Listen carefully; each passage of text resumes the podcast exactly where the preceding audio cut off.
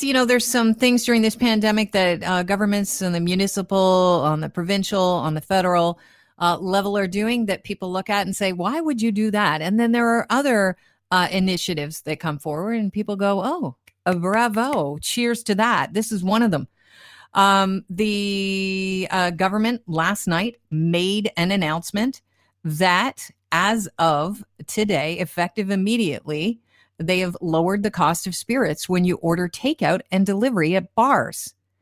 Jan Westcott joins the show. He's president and CEO of Spirits Canada and Association of Canadian Distillers. Welcome to the show. Good to have you on. I sound like I had a drink when I said distillers.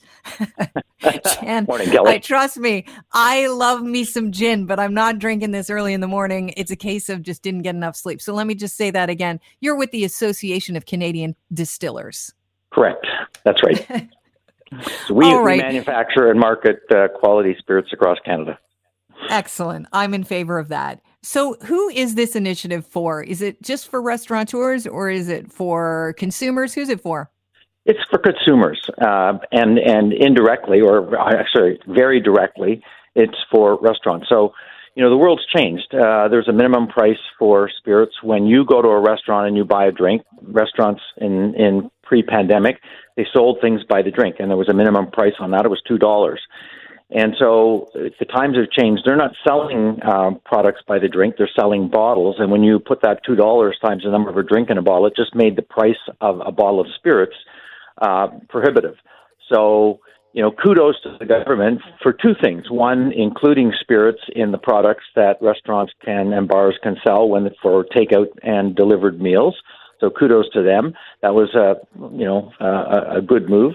And secondly, uh, addressing the fact that the minimum price, the way it was in the days when bars were serving by the drink, doesn't apply when they're only selling a bottle. So it benefits the consumers, but because it benefits the consumers, it will help the restaurants uh, with sales, and they need every break that they can get right now. They're probably one of the, the sectors that's absolutely struggling the most you know, when I was in university and before I got into radio, I worked like a lot of people in a lot of bars, uh, attended bar here and there, and you would have to measure out at the end of the night, you know, how many shots were left in the bottle. Um, is that the reason why wine's been cheaper?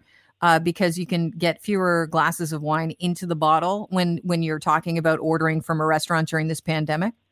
No, uh, it's it's to, to, be fair, it's predominantly tax. Uh, there are lower taxes on beer and wine than there are on spirits. Um, and so that just, again, that translates through to what the consumer pays. Uh, this is a minimum price policy. This is a social policy to make sure that prices aren't so low that they encourage people to overconsume or misbehave or those sorts of things. So they've been mm-hmm. around for a long time. Uh, but as I said, in the current environment where a restaurant is selling a bottle of spirits with um, a, a takeout meal or a delivered meal, uh, they needed to adjust because they're now selling a whole bottle instead of uh, by the drink. And so this makes okay. a lot of sense.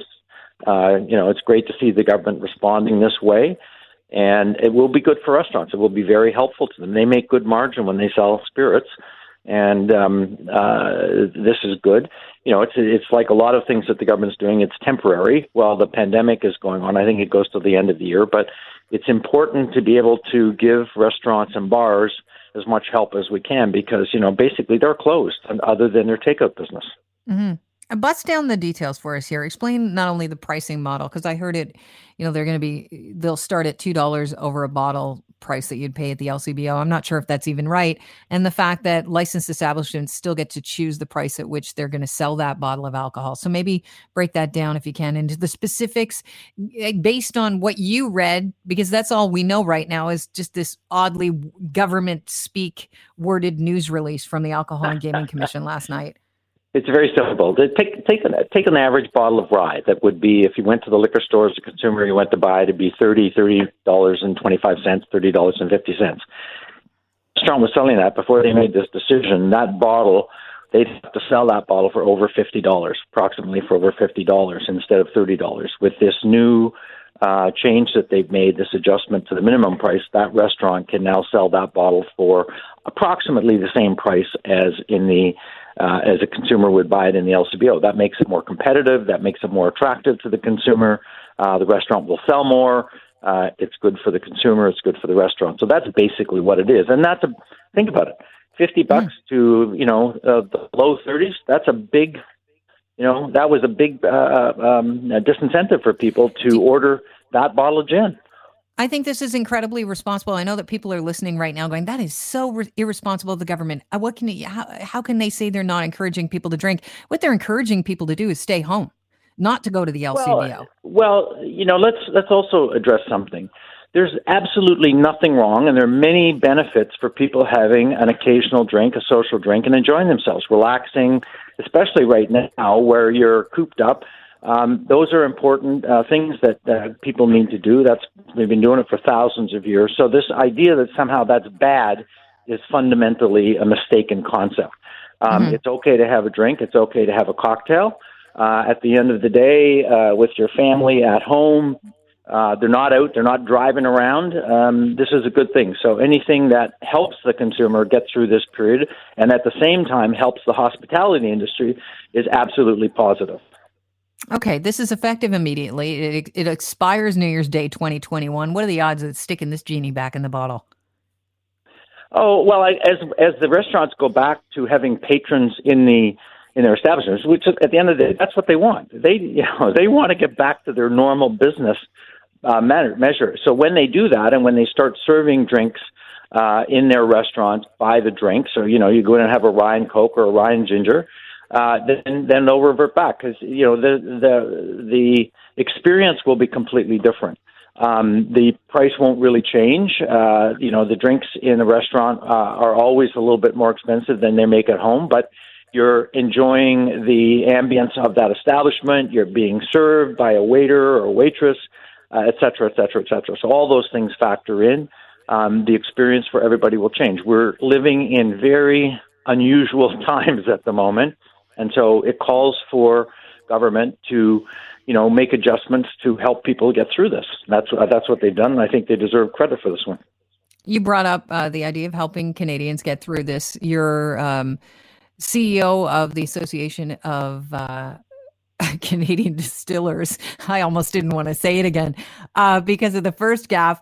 But uh, let's talk about your still distillers and how they've been helping out people. Are they still making hand sanitizer? What are you hearing? They are. They are. Uh, Hiram Walker in Windsor has been making about 20,000 liters a week uh, or sorry, a month, and distributing it to hospitals, EMS, fire, police services down around in the Windsor and Essex area. Our overall industry, we were asked by the government of Canada to pitch in because hand sanitizer is predominantly alcohol to pitch in and provide uh, very high strength, very pure alcohol to hand sanitizer companies. Uh, we are delivering, as I understand it, uh, over a million liters a month to companies that make hand sanitizer to help that out. So, yes, everybody's pitching in. We're no different than anybody else, and we're pleased that we're able to uh, help out in this way, um, and we'll continue to do so until uh, you know we get past this. Jan, I'm pleased that you had some time for us today, and also have a very healthy sense of humor. Thanks, Kelly. Not before noon on that gin, okay? Uh, listen, I know when to have my fun and tonic, and the show goes till noon. So noon o'clock, possibly, but I think it's a little early. I'll wait till cocktail hour. Thank you so much. Thanks, Kelly. Appreciate it. Bye bye. Cheers.